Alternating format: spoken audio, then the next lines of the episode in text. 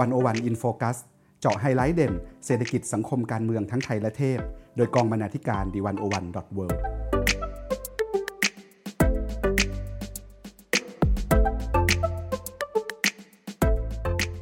สวัสดีค่ะคุณผู้ฟัง ยินดีต้อนรับเข้าสู่รายการ One O One In Focus ค่ะ คุณผู้ฟังคะ เมื่อเราพูดถึงปัญหาเรื่องคนติดเหล้านะคะ หลายคนอาจจะมองว่าเป็นเรื่องที่เกี่ยวข้องกับสุขภาพเท่านั้น หลายคนก็อาจจะมองว่าการติดเหล้าเป็นปัญหาที่เกิดจากตัวบุคคล ที่จนเครียดแล้วก็ขี้เกียจเลยไปกินเหล้าแต่จริง ๆ แล้วนะคะ ถ้าเรามองให้ลึกกว่านั้น เราจะเห็นว่าปัญหาการติดเหล้าหรือติดสุราเนี่ยถือเป็นปัญหาที่ลึกลงไปในระดับโครงสร้าง เพราะเราปฏิเสธไม่ได้เลยว่า โครงสร้างสังคมมีผลให้คนกินเหล้าด้วย การมองว่าการติดเหล้าเป็นแค่เรื่องของสุขภาพ จึงอาจจะทำให้เราไม่ได้เห็นปัญหาอย่างถ่องแท้เท่าที่ควรนะคะ เมื่อคนเมื่อการติดเหล้าเป็นปัญหาที่ซับซ้อนเช่นนี้ เมื่อเราพูดถึงการบำบัดเหล้าแล้วเนี่ย เราจึงอาจจะไม่ได้พูดถึงแค่การใช้ยาหรือการพบแพทย์ แต่ว่าเราอาจจะต้องนำการบำบัดรูปแบบอื่นๆ เข้ามาบำบัดด้วย รวมถึงการรับฟังเรื่องราวของคนที่ติดเหล้าให้ลึกและรอบด้านนะคะ เพื่อที่เราจะได้เข้าใจคนติดเหล้าแก้ปัญหาให้ตรงจุด และช่วยให้เขาเลิกเหล้าได้จริง ๆ One O One In Focus ตอนนี้นะคะ จึงอยากจะชวนทุกท่านไปสำรวจปัญหาการติดเหล้าและการบำบัดสุราในรูปแบบต่างๆ ผ่านทางชิ้นงานในเว็บไซต์ Alcohol Rhythm เป็นจังหวะชีวิตคนติดเหล้ารวมไปถึงการแบ่งปันเรื่องราวบางส่วนจากการลงพื้นที่ชุมชนจริง ๆ ของทีมงานแอลกอฮอลิทึมค่ะ วันนี้ดิฉันการธีราภูริวิกรยร่วมด้วยคุณภาวันธนาเลิศสมบูรณ์ดำเนินรายการค่ะ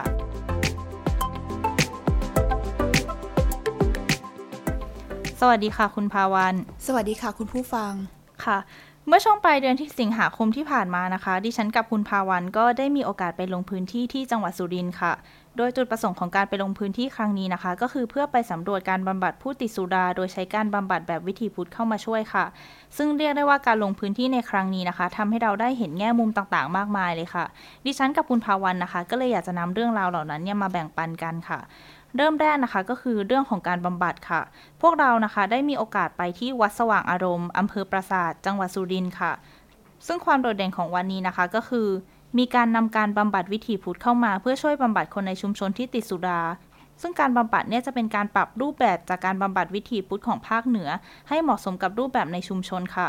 รูปแบบการบำบัดอย่างดังกล่าวนะคะ จะเรียกว่าธรรมยาใจ คือให้เลิกได้ด้วยตนเอง ใช้ใจห้ามใจ คุมสติด้วยวิถีเชิงพุทธ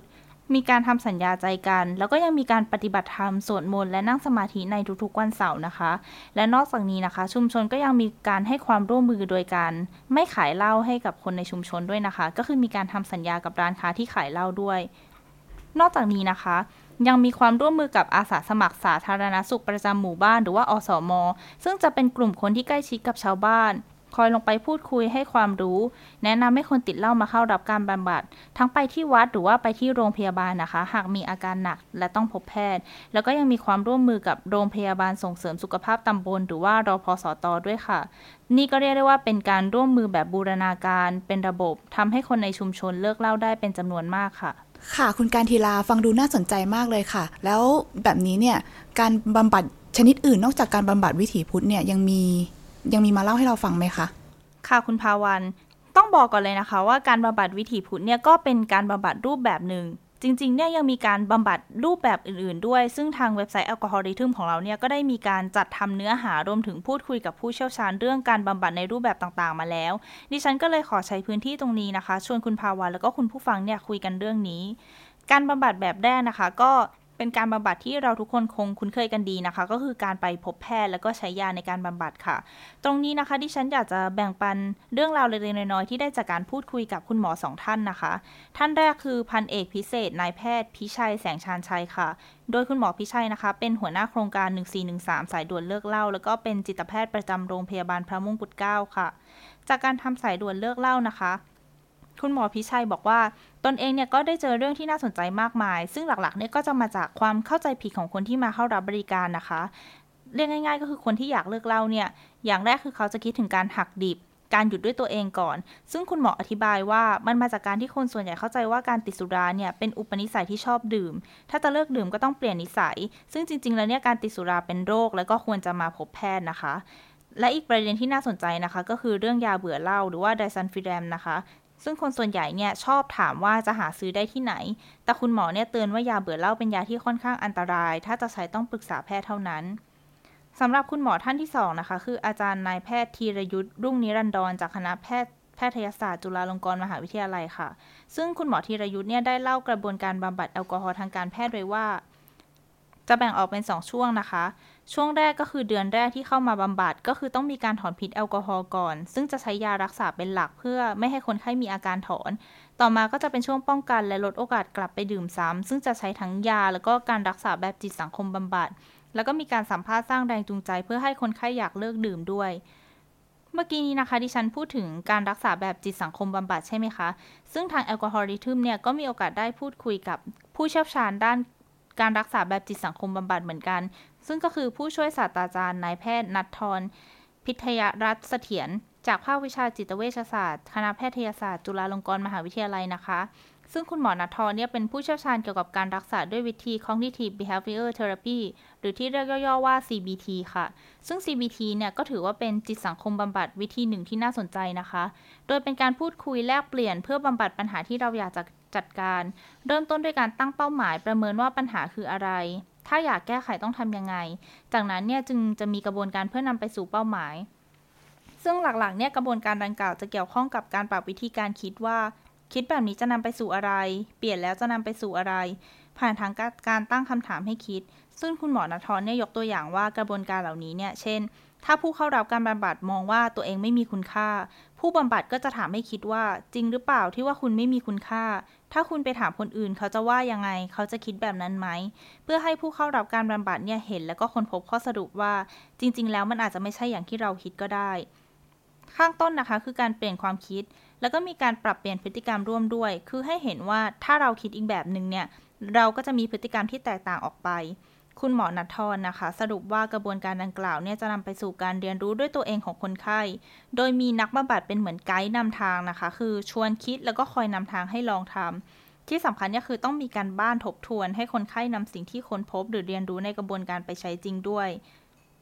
ส่วนถ้าเป็นกรณีเลิกเล่านะคะ คุณหมอนัททรบอกว่า หลายคนเนี่ยจะมองง่าย ๆ ว่า เลิกไม่เลิกมันอยู่ที่ใจ แต่จริง ๆ แล้วเนี่ยต้องมีเรื่องการจัดสภาพแวดล้อมรอบตัวเข้ามาด้วย เช่น ถ้าเราอยากเลิก ในบ้านก็ไม่ควรมีเหล้าหรือถ้ามีเพื่อนที่ชอบกินเหล้าเราก็ต้องหาวิธีว่าจะทำยังไงถึงจะอยู่ห่างจากเพื่อนกลุ่มนี้ได้ แต่สำหรับบางคนนะคะ เขามีปัญหาว่าเขาเนี่ยมีแอลกอฮอล์หรือว่าสารเสพติดเป็นที่พึ่ง ซึ่งตรงนี้เนี่ยคุณหมอนาทรบอกว่า แพทย์จะพยายามทำความเข้าใจคนไข้ คือไม่ได้บอกว่าแค่ว่ามันไม่ดี แต่ว่าให้ไปฟังจริง ๆ เลยว่าทำไมถึงใช้ใช้แล้วดียังไง แล้วก็ชวนให้เห็นความจริงอีกด้านด้วยนะคะ ว่าเหล้าเนี่ยอาจจะทำให้คุณสนุกทำให้คุณลืมทุกข์แต่ว่าเหล้าเนี่ยก็มีผลเสียเช่นกัน แล้วก็คือการเปรียบเทียบให้เขาเห็นผลดีผลเสียเพื่อให้เกิดแรงจูงใจขึ้นมานะคะ เพราะว่าอันดับแรกของการใช้ CBT บำบัดสารเสพติดเนี่ยคือการสร้างแรงจูงใจก่อน และการบำบัดแบบสุดท้ายที่ดิฉันจะขอนำมาพูดถึงตรงนี้นะคะ เป็นการบำบัดที่น่าสนใจมากๆค่ะ คือดิฉันเนี่ยได้มีโอกาสสนทนากับคุณพงมาทองเจือนะคะ เป็นนักจิตวิทยาการปรึกษาค่ะ ซึ่งคุณพงมาเนี่ยนำหลักปรัชญานะคะ ที่ชื่อว่าอธิภาวานิยม หรือว่า existentialism เข้ามาใช้ค่ะ หลักการดังกล่าวนะคะ ถ้าเป็นหลักปรัชญาเนี่ยจะเชื่อในเจตจำนงแล้วก็อิสรภาพของมนุษย์ โดยคุณพงษ์มาศอธิบายว่าถ้าเรานำหลักดังกล่าวเข้ามาประยุกต์ใช้กับการบำบัดเหล้าเนี่ยหลักนี้จะมองว่าเหล้าไม่ใช่ปัญหา แต่ว่าเหล้าเป็นการรับมือปัญหารูปแบบหนึ่ง เช่นถ้าคุณอกหัก คุณก็อาจจะเลือกไปปาร์ตี้ไปกินข้าวหรือว่านอนหลับไปเลยใช่ไหมคะ แต่ถ้าคนที่ติดเหล้าเนี่ยเขาเลือกรับมือปัญหาด้วยเหล้าเมื่อเป็นเช่นนี้เนี่ย คุณพงมาเล่ากระบวนการว่า พอเราเริ่มทำงานในช่วงแรก เราก็จะถามผู้รับบริการก่อนเลยว่าเล้านี้มีดีอะไรเล้าช่วยอะไรคุณ เพื่อพาเราย้อนไปหาปัญหาที่ซ่อนอยู่หลังแก้วนั้นนะคะ แล้วก็แก้ปัญหานั้นให้ถูกจุด นอกจากที่เราจะช่วยให้เขาเห็นภาพที่สวยงามแล้วเนี่ยว่า ถ้าเกิดสมมติว่าไม่มีเหล้าแล้วเนี่ยเขาจะใช้ชีวิตได้แบบไหนอนาคตอันสวยงามแบบไหนที่รอเขาอยู่ เมื่อผู้เข้ารับการบำบัดเห็นภาพแล้วเนี่ย คุณพงมาศก็จะย้อนมาปิดท้ายตอนหลังว่า แล้วถ้าคุณเห็นภาพที่คุณอยากใช้แล้วอะ่ะ คุณเห็นแบบนี้แล้วชีวิตนั้นไม่มีเหล้าอยู่ด้วยอะ่ะ แล้วเหล้าแก้วนั้นยังสำคัญกับคุณอยู่ไหม ซึ่งคุณพงมาเล่านะคะ ว่าจากประสบการณ์ที่ผ่านมาเนี่ย เมื่อพูดคุยกับคนไข้ไปเรื่อยๆ แล้วถามคนไข้ในตอนท้ายว่าเหล้าแก้วนั้นยังสำคัญกับคุณอยู่ไหม ผู้มารับบริการก็มักจะตอบว่าเหล้าแก้วนั้นไม่สำคัญอีกต่อไปแล้ว เพราะว่าเขาเห็นแล้วนะคะว่าชีวิตในอนาคตที่เขาอยากใช้เนี่ยไม่มีแก้วเหล้าอยู่จุดเด่นของการบำบัด เล้าด้วยการใช้หลักนี้นะคะ ก็คือหลักนี้เนี่ยไม่ได้พูดถึงเล้าคือไม่ได้บอกว่าเล้าไม่ดียังไง แต่ว่าจะชวนคุยเรื่องชีวิตคนมากกว่า คุณมีชีวิตยังไง คุณอยากใช้ชีวิตแบบไหน ซึ่งพอถามแบบนี้เนี่ยคุณพงมาศก็บอกว่าคนเราก็จะไม่ค่อยมีกำแพงกัน้นเพราะว่าเราชวนคุยเรื่องบวกเรื่องดีๆ พอพูดถึงเราก็ไม่ได้บอกว่าเราไม่ดีอะไร แต่ว่าจะชี้ว่าเล่าเป็นอุปสรรคขัดขวางนะ ไม่ให้คุณไปถึงสิ่งที่คุณชอบ หรือว่าภาพที่คุณอยากเห็น คนติดสุราก็จะเริ่มรู้สึกว่า เออผู้ที่มาบำบัดเนี่ยก็อยู่ฝั่งเดียวกับเขานะ พอจะเอาเหล้าออกไปก็ง่ายแล้ว เพราะว่าวันนั้นเนี่ยคนติดเหล้าก็เริ่มรู้สึกว่าเหล้าไม่ใช่สำหรับเขาแล้วเหมือนกัน ทีนี้เมื่อกี้นี้เราคุยเรื่องการบำบัดกันไปแล้วนะคะ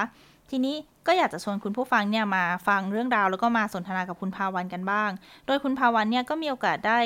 ร่วมรับฟังเรื่องราวจากคนที่ติดแอลกอฮอล์หรือว่าคนที่ติดแล้วแต่ว่าเลิกได้นะคะ ทีนี้ก็เลยอยากชวนคุณภาวันคุยค่ะว่าเท่าที่ฟังมาเนี่ยคุณภาวันเจออะไรที่น่าสนใจที่อยากแบ่งปันให้เราฟังบ้างไหมคะ ค่ะ คุณผู้ฟังหลังจากที่เราไปลงพื้นที่กันที่สุรินทร์นะคะ ดิฉันก็ได้เจอเคสเรื่องราวหนึ่งที่น่าสนใจค่ะ ซึ่งเป็นคุณป้าเนี่ยคนหนึ่งที่เขาสามารถเลิกเหล้าได้ด้วยตัวเอง โดยที่เขาเนี่ยเล่าให้ฟังว่าครั้งแรกที่เขาเริ่มติดเหล้าเนี่ยเพราะว่าเขา ดื่มเหล้าหลังคลอดค่ะ เป็นความเชื่อของญาติผู้ใหญ่ที่บอกว่า เมื่อหลังคลอดลูกแล้วเนี่ยการกินเหล้าจะทำให้ช่วยกินอาหารได้ดี กินข้าวได้อร่อย กินข้าวแล้วจะมีน้ำนมให้ลูกได้เยอะๆ ดังนั้นคุณป้าก็เลยเริ่มดื่มเจิมจากตอนนั้นค่ะ พอดื่มไปได้ 3 เดือนเนี่ยเขาก็คิดว่าจะเลิกแล้ว แต่ว่าก็ดันกินข้าวไม่อร่อยอีก เพราะไม่ดื่มเหล้ามันก็ไม่อยากกินข้าวค่ะ ซึ่งถ้าไม่กินข้าวมันก็ไม่มีน้ำนมให้ลูกกิน สุดท้ายแล้วคุณป้าก็เลยได้แต่วนเวียนกลับไปดื่มเหล้าต่อ แล้วต่อมาเนี่ยคุณป้าก็ยังเล่าให้ฟังว่า ยังมีปัญหาเรื่องครอบครัว โดยที่สามีคุณป้าเนี่ยเขานอกใจไปมีภรรยาน้อย พอคุณป้ารู้สึกน้อยใจ ไม่มีทางที่จะไประบายความทุกข์ที่ไหน คุณป้าก็เลยเลือกที่จะดื่มเหล้าย้อมใจให้ลืมความเจ็บปวดเหล่านั้นค่ะ พอดื่มไปนานๆเข้าเนี่ย คุณป้าเองก็เล่าว่าคนชาวบ้านแถบละแวกบ้านเนี่ยก็รู้ว่าคุณป้าเนี่ยเป็นนักดื่ม แล้วพอคุณป้าไปเยี่ยมเพื่อนบ้านที่ไหนเนี่ยเขาก็จะคิดว่าควรจะเอาเหล้ามาต้อนรับขับสู้ ซึ่งคุณป้าเองก็ถ้าปฏิเสธก็คงจะเสียน้ำใจนะเขากันทีลาคุณป้าก็เลยดื่มมาเรื่อยๆ จนนานวันเข้าเนี่ย ก็ติดลมและรู้ตัวอีกทีก็เลิกไม่ได้เสร็จแล้วค่ะ คุณป้าเล่าว่าช่วงที่ติดหนักๆเนี่ยกระทั่งข้าวก็ไม่ตกถึงท้องเลยนะคะเขาคุณป้าเนี่ยเลือกที่จะดื่มเหล้าอย่างเดียว โดยที่กินเม็ดมะยม กินมะม่วงเป็นกับแก้ม โดยที่กินแล้วเนี่ยก็ไม่ได้กินเนื้อนะคะ เคี้ยวแบบว่ากืนแต่น้ำลงไปแล้วก็คายเนื้อออก ช่วงนั้นเนี่ยคุณป้าเล่าว่าน้ำหนักลดเหลือเพียงแค่ 3 8กิโล นอนเมาผิดเวลา นอนตอน5โมง6โมงแล้วก็ไปตื่นอีกทีตอนตีสอง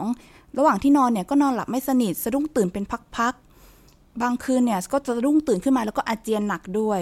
แต่ในขณะเดียวกันค่ะคุณป้าก็ยังพยายามที่จะทำหน้าที่ดูแลบ้าน ดูแลครอบครัวอยู่ ซึ่งพอมีภาระ การทำงานอย่างนี้นะคะ ก็ทำให้คุณป้าเนี่ยยิ่งมีร่างกายที่สุดโทมมากขึ้นไปเรื่อยๆ หนักขึ้นหนักขึ้น พอมีสุขภาพสุดโทมเนี่ยลูกหลานเองก็เริ่มเริ่มจะเห็นข้อเสียแล้ว แล้วก็เริ่มที่จะไม่เห็นด้วย พยายามจะขอร้องให้คุณป้าเลิกค่ะ ตอนนั้นเนี่ยลูกหลานของคุณป้าก็บอกคุณป้าว่า มีหลานมาเรียนที่สุรินทร์แล้วเนี่ย คุณป้าจะต้องดูเลี้ยงดูหลานนะยังเด็กๆกันทั้งนั้นเลย ถ้าเกิดคุณป้าเนี่ยกินเหล้าเมาขึ้นมา แล้วมีโจรขึ้นบ้านจะทำอย่างไร ไหนร่างกายจะผอมทำงานแทบไม่ได้ เขาก็ถามว่าคุณป้าอยากอ้วนขึ้นไม่ใช่หรือ อยากจะใส่เสื้อผ้าสวยๆกินของอร่อยไม่ใช่หรือ ถ้าเกิดยังดื่มเหล้าได้เนี่ย จะไม่ได้อะไรแบบนั้นเลยนะ ลูกหลานเองเนี่ยก็อายมากที่มีแม่หรือว่ายายที่ดื่มเหล้าตลอดเวลา คุณป้าเองก็เลยคิดได้แล้วก็คิดว่า น่าจะเลิกดิเสียดีกว่า ไม่น่าจะดื่มอีกต่อไปแล้วแต่ว่าก็ประสบปัญหาว่าเลิกทีเดียวก็ไม่ได้เช่นกันค่ะ ไม่เช่นนั้นจะพบเจอกับปัญหาอาการถอนพิษสุรา ซึ่งก็ต้องค่อยๆ ลดการดื่มไปเรื่อยๆ คุณป้าเองก็ใช้วิธีเอาข้าวเก่าเนี่ยมาต้ม มาเป็นข้าวต้มเสร็จแล้วค่อยๆซดน้ำทีละนิดทีละนิดเออวันวันหนึ่งเนี่ยคุณป้าเล่าว่าช่วงนั้นเนี่ยกินได้วันละสามเม็ดสองเม็ดเท่านั้นเองค่ะ แล้วก็อาเจียนออก แต่ว่าคุณป้าก็ยังไม่ย่อท้อแล้วก็พยายาม กินไปได้เรื่อยๆ จนกระทั่งขยับมาเป็นกินเป็นข้าวสวย ทุกวันในช่วงนั้นนะคะคุณป้าเล่าว่า ทุกครั้งที่ป้ากินได้มากขึ้นเนี่ยป้าจะรู้สึกภูมิใจแล้วก็ รู้สึกประสบความสำเร็จมาก ๆ ขึ้นด้วย พอเริ่มกินข้าวได้ คุณป้าก็พยายามหา อะไรอย่างอื่นมาทดแทนเหล้าค่ะ โดยที่มีชาวบ้านก็แนะนำให้ต้มลังจืดกินสิ ดื่มโซดาแทน อะไรที่เขาว่าดีเนี่ยคุณป้าก็ลองทำดูทั้งหมด เวลาที่พาสามีไปโรงพยาบาลไปตรวจสุขภาพเนี่ย คุณป้าก็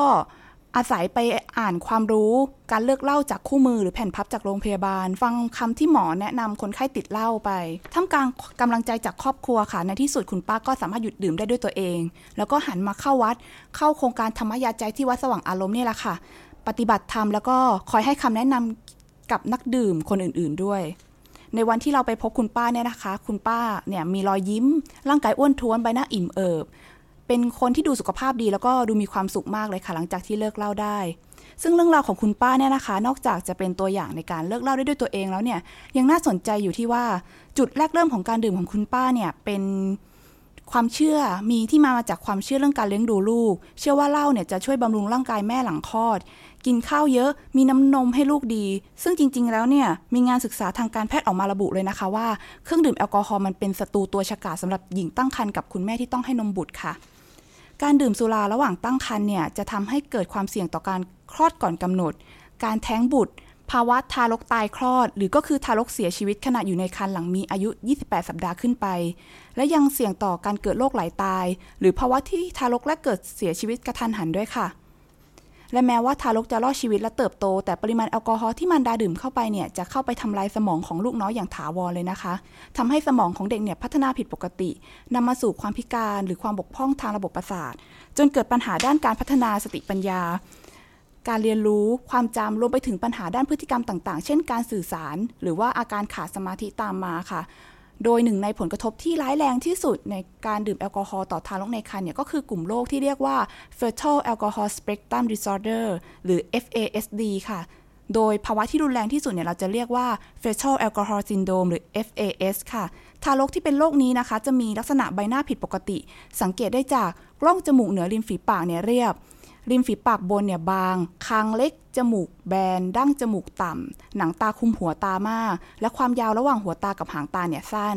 นอกจากนี้เนี่ยทารกอาจจะพิการนิ้วหรือแขนขา หรืออวัยวะภายในอย่างเช่นหัวใจหรือไต มีปัญหาเรื่องการได้ยิน การมองเห็น และแม้ว่าคลอดออกมาแล้วเนี่ยก็จะมีการเจริญเติบโตบกพร่องในระยะยาว อย่างเช่นน้ำหนักตัว ส่วนสูงต่ำกว่าเกณฑ์มาตรฐานด้วยค่ะ ในที่นี้นะคะ ไม่เพียงแค่ FAS เท่านั้น ถ้าเกิดหญิงตั้งครรภ์เนี่ยมีการดื่มหนักหลังก่อนที่จะคลอดเนี่ยทารกเนี่ยก็อาจจะเหมือนถูกบังคับให้ดื่มแอลกอฮอล์ผ่านรกของมารดา จนเกิดภาวะติดสุราเหมือนนักดื่มทั่ว ๆ ไปได้เลยนะคะ เมื่อคลอดออกมาเนี่ยทารกก็อาจจะมีโอกาสป่วยด้วยภาวะขาดสุราเฉียบพลัน ซึ่งสังเกตได้จากอาการตัวสั่น ร้องกวน ชัก ท้องอืดและอาเจียน โดยเริ่มในช่วง 24-48 ชั่วโมงหลังคลอด ขึ้นอยู่กับเวลาที่มารดาดื่มเป็นครั้งสุดท้ายค่ะ ในปัจจุบันนะคะ ยังไม่มีหลักฐานทางวิชาการด้านใดที่พิสูจน์ได้ว่า การดื่มสุราปริมาณเท่าไหร่ถึงจะไม่มีพิษภัยต่อทารก ดังนั้นคำแนะนำที่สำคัญสำหรับผู้หญิงที่กำลังวางแผนตั้งครรภ์หรืออยู่ในระหว่างการตั้งครรภ์คือหลีกเลี่ยงการดื่มเครื่องดื่มแอลกอฮอล์ทุกชนิดย่อมเป็นการดีที่สุดค่ะ ส่วนหญิงให้นมบุตรอย่างเช่นเคสของคุณป้าเองนะคะ ก็ควรหยุดดื่มสุราอย่างเด็ดขาดเช่นกันค่ะ โดยเฉพาะในช่วงหนึ่งเดือนแรกหลังคลอด เพราะแอลกอฮอล์เนี่ยจะส่งผลต่อการหลั่งฮอร์โมน oxytocin prolactin และคอร์ติซอลทำให้มีน้ำนมน้อยลง รวมถึงทำให้ทารกได้รับแอลกอฮอล์ผ่านทางน้ำนมแม่อีกด้วยทำให้ส่งผลต่อวงจรการนอนหลับ การดูดนม พัฒนาการด้านกล้ามเนื้อมัดใหญ่ทำให้เด็กแรกเกิดเนี่ยมีเคลื่อนไหวที่ผิดแปลกไป นอกจากนี้นะคะ ถ้าเกิดคุณแม่เนี่ยดื่มเหล้าจนเมาเมาแล้วเนี่ยอาจจะเพิ่มความเสี่ยงในการเกิดอุบัติเหตุ เช่นทำทารก ตกหล่นจากมือ หกล้ม นอนทับทารก หรือทำของตกใส่ทารกอีกด้วยค่ะ เรียกได้ว่าเป็นอันตรายแล้วก็ควรที่จะหยุดดื่มอย่างเด็ดขาดดีกว่าค่ะ ค่ะ ก็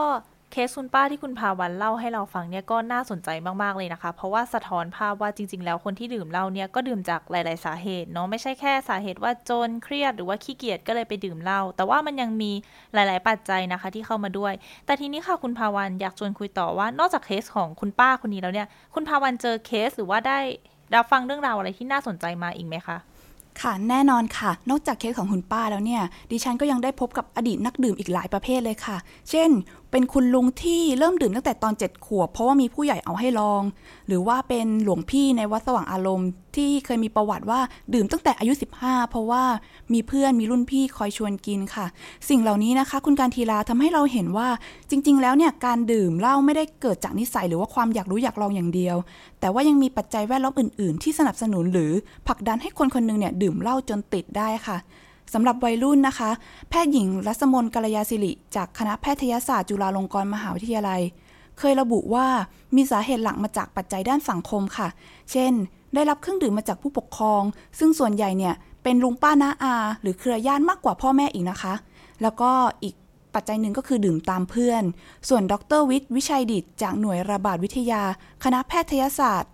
มหาวิทยาลัยสงขลานครินทร์ก็ตั้งข้อสังเกตเหมือนกันค่ะว่า ปัญหาซึมเศร้าในวัยรุ่น ปัญหาตั้งครรภ์ก่อนวัยอันควร ปัญหาระบบการศึกษา เช่น ความยากจนทำให้เกิดการเลิกเรียนกลางคันเนี่ยก็สามารถเป็นต้นเหตุของการดื่มได้เช่นกันค่ะ ขณะเดียวกันค่ะ ถ้าเกิดเรามองนักดื่มกลุ่มอื่น ๆ ที่ไม่ใช่แค่กลุ่มวัยรุ่นเนี่ยก็มีปัญหาเชิงโครงสร้างต่าง ๆ ทั้งในมิติด้านเศรษฐกิจ สังคม ตลอดจนวัฒนธรรมที่ทำให้คนหันไปดื่ม หรือพึ่งพิงแอลกอฮอล์เพื่อแก้ไขปัญหาชีวิตเหมือนกันนะคะ ในที่นี้เนี่ยดิฉันอยากจะขอยกตัวอย่างปัญหาเชิงสังคมที่ทำให้คนดื่มมาสักสองสามเรื่อง มาเล่าให้คุณผู้ฟังละกันค่ะ เรื่องแรกเนี่ยเป็นเรื่องวัฒนธรรมของระบอบชายเป็นใหญ่ค่ะ ผู้ชายหลายคนเนี่ยอาจจะถูกปลูกฝังมาตั้งแต่เด็กว่า เกิดเป็นชายชาตรีแล้วต้องดื่มเหล้าถึงจะแมน ถ้าเกิดใครไม่ดื่มก็อาจจะถูกมองว่าอ่อนแอ ถูกกีดกันจากกลุ่มผู้ชายด้วยกันเอง ซึ่งเคยมีงานวิจัยเมื่อปี 2015 เนี่ยเป็นสัมภาษณ์นักดื่มชายนายหนึ่งเกี่ยวกับเหตุผลที่ดื่มสุรานะคะ เขาตอบว่า เราดื่มเพื่อให้ผู้อื่นเห็นว่าเรามีดี ถ้าเราดื่มได้มากกว่าใคร ก็ยิ่งหมายความว่าเราเหนือกว่า ซึ่งหมายความว่าผู้ชายเนี่ยบางทีไม่แค่ไม่ใช่แค่ดื่มให้เป็นนะคะ แต่ว่ายังต้องดื่มให้ไม่เมาหรือว่าต้องคอแข็งอีกด้วยถึงจะเป็นแมนแท้ๆค่ะ เพราะเหตุนี้ค่ะ บางทีวงเล่าเนี่ยก็อาจจะเรียกได้ว่าเป็นหนึ่งในเวทีชิงดีชิงเด่น เป็นเครื่องพิสูจน์ว่าใครเหนือกว่า แก่งกว่าแมนกว่า โดยที่คนคอแข็งที่สุดก็มักจะได้รับเสียงชื่นชม ยกย่องให้เป็นผู้นำของกลุ่มเพื่อนผู้ชายกันเอง และอีกสิ่งหนึ่งที่ขาดไม่ได้เมื่อพูดถึงผู้ชายแมนๆนะคะ คุณการทีรา ก็คือเขาเชื่อว่าจะต้องเป็นผู้ชายที่มีเสน่ห์มัดใจสาวค่ะ จะต้องมีความเจ้าชู้นิดๆ จะได้ดูเท่ แต่ใช่ว่าทุกคนเนี่ยจะมีความกล้าเข้าหาเพศตรงข้ามเสมอไปถูกต้องไหมคะ ผู้ชายหลายคนเนี่ยก็เลยเลือกที่จะใช้แอลกอฮอล์มากระตุ้นความกล้าในการจีบหญิงค่ะ โดยเฉพาะกลุ่มวัยรุ่นชาย มีงานวิจัยพบว่าหลายคนเลือกดื่มแอลกอฮอล์ด้วยเหตุผลที่ว่าแอลกอฮอล์เนี่ยเป็นเครื่องมือที่จะช่วยให้พวกเขาเนี่ยเข้ากันกับสาวๆได้ดีมากขึ้น แต่ในขณะเดียวกันสำหรับชายหนุ่มบางกลุ่มก็มองว่าสุราเนี่ยเป็นเครื่องมือที่ทำให้พวกเขากล้าปลดปล่อยความทุกข์ เพราะว่าสังคมที่อยู่ในระบอบชายเป็นใหญ่นะคะ เราอาจจะคาดหวังให้ผู้ชายเนี่ยมีบุคลิกที่หนักแน่น สามารถควบคุมอารมณ์ตัวเองได้ สามารถแก้ไขปัญหาต่างๆ ได้อย่างสุขุม สิ่งเหล่านี้เนี่ยกดดันให้ผู้ชายเนี่ยไม่สามารถแสดงถึงความเศร้า ความเหงาความกลัวหรือว่าความขับข้องใจ เว้นเสียแต่จะทำให้ตัวเองเมาถึงจะกล้าแสดงอารมณ์อ่อนไหวแล้วก็ระบายความรู้สึกออกมาค่ะ บางครั้งเนี่ยเมื่อผนวกกับความเชื่อที่ว่าผู้ชายควรจะพึ่งพาแต่ตัวเองเท่านั้นทำให้ปกติแล้วเนี่ยผู้ชายเนี่ยไม่ขอร้องความช่วยเหลือจากคนอื่นๆ แต่ว่าเลือกดื่มที่จะคลายทุกข์เป็นอันดับแรกค่ะ และแน่นอนค่ะว่า ระบบชายเป็นใหญ่เนี่ยก็ส่งผลถึงผู้หญิงเช่นเดียวกันค่ะ คุณเจเดชชาวิไลผู้อำนวยการมูลนิธิหญิงใจก้าวไกล เคยตั้งข้อสังเกตให้เราฟังค่ะว่า ผู้หญิงที่ติดเหล้าเนี่ยเกิดจากปัญหาความรุนแรงในครอบครัวเป็นส่วนใหญ่เลยนะคะ ความรุนแรงเนี่ยไม่ได้หมายถึงแค่การทุบตีเท่านั้นนะคะ แต่ยังรวมถึงการจำกัดเสรีภาพหรือการดูด่าด้วย ซึ่งระบบชายเป็นใหญ่เนี่ยจะทำให้ผู้ชายมีที่ทางมีอิสระ และจำกัดพื้นที่ของผู้หญิง เราจะเห็นได้ว่าพื้นที่ของผู้หญิงเนี่ยมีแค่ที่บ้านกับที่ทำงานเท่านั้น ซึ่งเรียกได้ว่าเป็นพื้นที่ที่ค่อนข้างแคบกว่าผู้ชายมากค่ะ พอมีการใช้ความรุนแรงเกิดขึ้นเนี่ย ผู้หญิงก็มักจะถูกตั้งคำถาม ในทำนองที่ว่าเป็นผู้หญิงทำไมถึงไม่ทำตัวให้ดี เพราะทำตัวแบบนี้นะสิเขาถึงได้ว่าเอา หรือว่าถ้าเกิดถูกคุกความทางเพศเขาก็อาจจะโดนถามว่าวันนั้นเนี่ยแต่งตัวแบบไหนทำตัวแบบไหน ให้ท่าเขาหรือเปล่า ผู้หญิงเนี่ยเมื่อเจอกับความเครียดเหล่านี้ก็ต้องหาพื้นที่เพื่อระบายและปลดปล่อยเหล้าเองก็เป็นส่วนหนึ่งในนั้น ผู้หญิงหลายคนที่โดนทำร้าย จึงรู้สึกว่าการดื่มเหล้าเนี่ยเป็นทางออกที่ดีที่สุดสำหรับชีวิตค่ะ บางทีนะคะ ถ้าเกิดเราทำลายความเชื่อ เรื่องชายเป็นใหญ่เนี่ย ไม่แน่ว่าสถานการณ์ปัญหาผู้ติดสุราในบ้านเรา ก็อาจจะดีขึ้นก็ได้นะคะ ค่ะและปัญหาเชิงสังคมระดับถัดมาที่เชื่อมโยงกับการดื่มเหล้าที่เราอยากจะเล่าให้คุณผู้ฟังฟังก็คือ มายาคติเกี่ยวกับคนยากจนและชนชั้นในสังคมค่ะ โดยคุณเจเดตค่ะ กล่าวว่าคนจนที่กินเหล้าจะถูกประนามมากกว่าคนชนชั้นกลางหรือคนรวยอีกนะคะ เพราะว่าสังคมมีมายาคติที่ว่าจนขี้เกียจกินเหล้าส่วนหนึ่งเป็นเพราะนายทุนเหล้าหรือกระทั่งรัฐเนี่ยค่ะ มีความพยายามให้สังคมมองคนดื่มเหล้าโดยเฉพาะคนยากจน มองเป็นปัญหาในระดับปัจเจก กล่าวก็คือคนดื่มเหล้าเพราะอยากจะดื่ม ไม่เกี่ยวกับมิติอื่น ๆ ทั้งๆทที่ความเป็นจริงแล้ว ถ้าเรามองให้ลึกลงไปเนี่ย เราจะเห็นได้ว่าเป็นเพราะว่าทางเลือกของคนจนเนี่ยมีน้อยมาก พวกเขาไม่มีพื้นที่ให้รวมกลุ่มทำกิจกรรมในยามว่าง หรือมีทุนทรัพย์มากพอที่จะเข้าถึงบริการดีๆ หาสิ่งพักผ่อนหย่อนใจอย่างเช่นดูหนังฟังเพลง ฉะนั้นการผ่อนคลายที่ราคาถูกที่สุด ง่ายที่สุดสำหรับพวกเขาก็คือเหล้านั่นเองค่ะ ดังนั้นหลายคนเมื่อเกิดความเครียดเกิดความทุกข์ทั้งจากปัญหาด้านสังคม เศรษฐกิจ และครอบครัว ก็เลยเลือกที่จะดื่มเหล้านั่นเองค่ะ ถ้าจะแก้ปัญหาเรื่องนี้นะคะ บางทีเราอาจจะต้องเลิกตีตาเรื่องคนดื่มเหล้าเป็นคนไม่ดี คนจนดื่มเหล้าเพราะคิดไม่ได้ เราต้องสร้างพื้นที่ให้กับพวกเขาค่ะ ให้พวกเขาได้ส่งเสียง สามารถต่อรองกับกลุ่มคนอื่น ๆ ได้ ให้เห็นว่าทุกปัญหาเนี่ยมีทางออก คุณจะเด่นเนี่ยนะคะ เชื่อมากเลยค่ะว่า ถ้ามีการรวมกลุ่มกันเกิดขึ้น นอกจากจะทำให้คนยากจนได้ได้แสดงพลังแล้ว ยังทำให้พวกเขาได้เห็นคุณค่าของตัวเอง เห็นว่าเขาเนี่ยเป็นมนุษย์ที่เท่าเทียมกับคนอื่น ไม่ได้ขี้เกียจไม่ได้โง่ ไม่จำเป็นต้องหยุดพัฒนาตัวเอง ซึ่งจะนำไปสู่แรงจูงใจในการเลิกเหล้าได้ค่ะ นอกจากนี้นะคะ อีกหนึ่งปัญหาเชิงโครงสร้างที่เราอาจจะต้องรีบเร่งแก้ไข คือระบบการบำบัดผู้ติดสุราในบ้านเรานั่นเองค่ะ แม้ว่าจะมีการบำบัดหลายแบบอย่างที่คุณการทีลาเคยได้เล่าไว้แล้วแต่ว่าในตอนนี้เนี่ย ก็ยังมีอุปสรรคอีกมากมายหลายประการที่ทำให้ผู้ติดสุราไม่สามารถเข้าถึงระบบบำบัดที่ดีได้ จากงานศึกษาของกุณรีหานพัฒนาชัยกูลระบุว่า ผู้ให้บริการทางการแพทย์ส่วนหนึ่งเนี่ยยังมองผู้ติดสุราในแง่ร้ายทำให้เกิดการกีดกันผู้ป่วยเข้าสู่การบำบัด หรือบริการไม่ดีจนผู้เข้ารับการบำบัดเนี่ยรู้สึกแย่ และระบบการส่งต่อ ผู้ป่วยในไทยนั้นเนี่ยยังไม่สมบูรณ์ มีทรัพยากรในการรักษาไม่เพียงพอ เช่นจำนวนเตียงที่มีอยู่ไม่พอ และต้นทุนทางเศรษฐกิจของการเดินทางมาสถานพยาบาลเนี่ยสูง รวมแล้วเนี่ยโครงสร้างของสถานพยาบาลในภาพรวมเนี่ยอาจจะยังไม่เหมาะสมกับการรองรับและดูแลผู้ป่วยติดสุราเท่าไหร่นักนะคะ ทั้งนี้แง่มุมเรื่องเพศเองก็เป็นอีกหนึ่งปัญหาในอุปสรรคระดับโครงสร้างเหมือนกันนะคะ จากงานวิจัยระบบความไม่เสมอภาค เพศ ระดับและการแข่งขันในองค์กรของแอคเกอร์เนี่ยระบุว่าสำหรับผู้หญิงในประเทศไทย ลักษณะสังคมที่เป็นลำดับขั้น มีความสัมพันธ์ทางสังคมทำให้ผู้ชายมีอำนาจพิเศษมากกว่าผู้หญิงเนี่ยเป็นผลให้การรักษาอาการติดสุราในประเทศไทยมักถูกปรับให้เหมาะกับความต้องการของผู้ชายมากกว่าผู้หญิง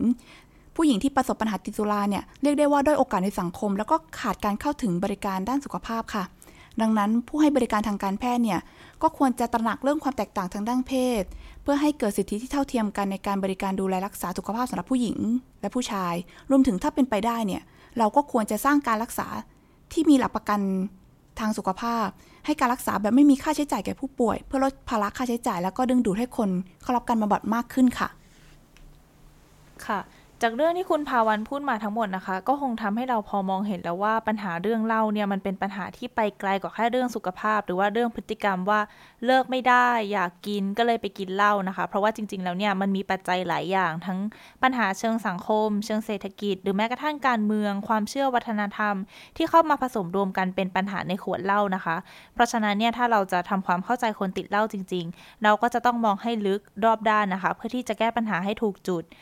แต่ว่าสิ่งที่เรานำมาเล่านะคะ เป็นแค่ส่วนหนึ่งในเว็บไซต์ Alcoholism เท่านั้น ถ้าท่านผู้ฟังคนไหนสนใจอยากติดตามเรื่องราวเพิ่มเติมเนี่ย สามารถเข้าไปรับชมได้ที่เว็บไซต์ alcoholism.com หรือว่า Facebook Fanpage Alcoholism เป็นจังหวะชีวิตคนติดเหล้าค่ะ และนี่นะคะก็คือทั้งหมดใน 101 In Focus สัปดาห์นี้ค่ะ คุณผู้ฟังที่สนใจนะคะ สามารถรับฟังพอดแคสต์ 101 In Focus ได้ตอนหน้าค่ะ สำหรับวันนี้นะคะ คุณภาวะและดิฉันขอลาไปก่อนค่ะ สวัสดีค่ะ สวัสดีค่ะ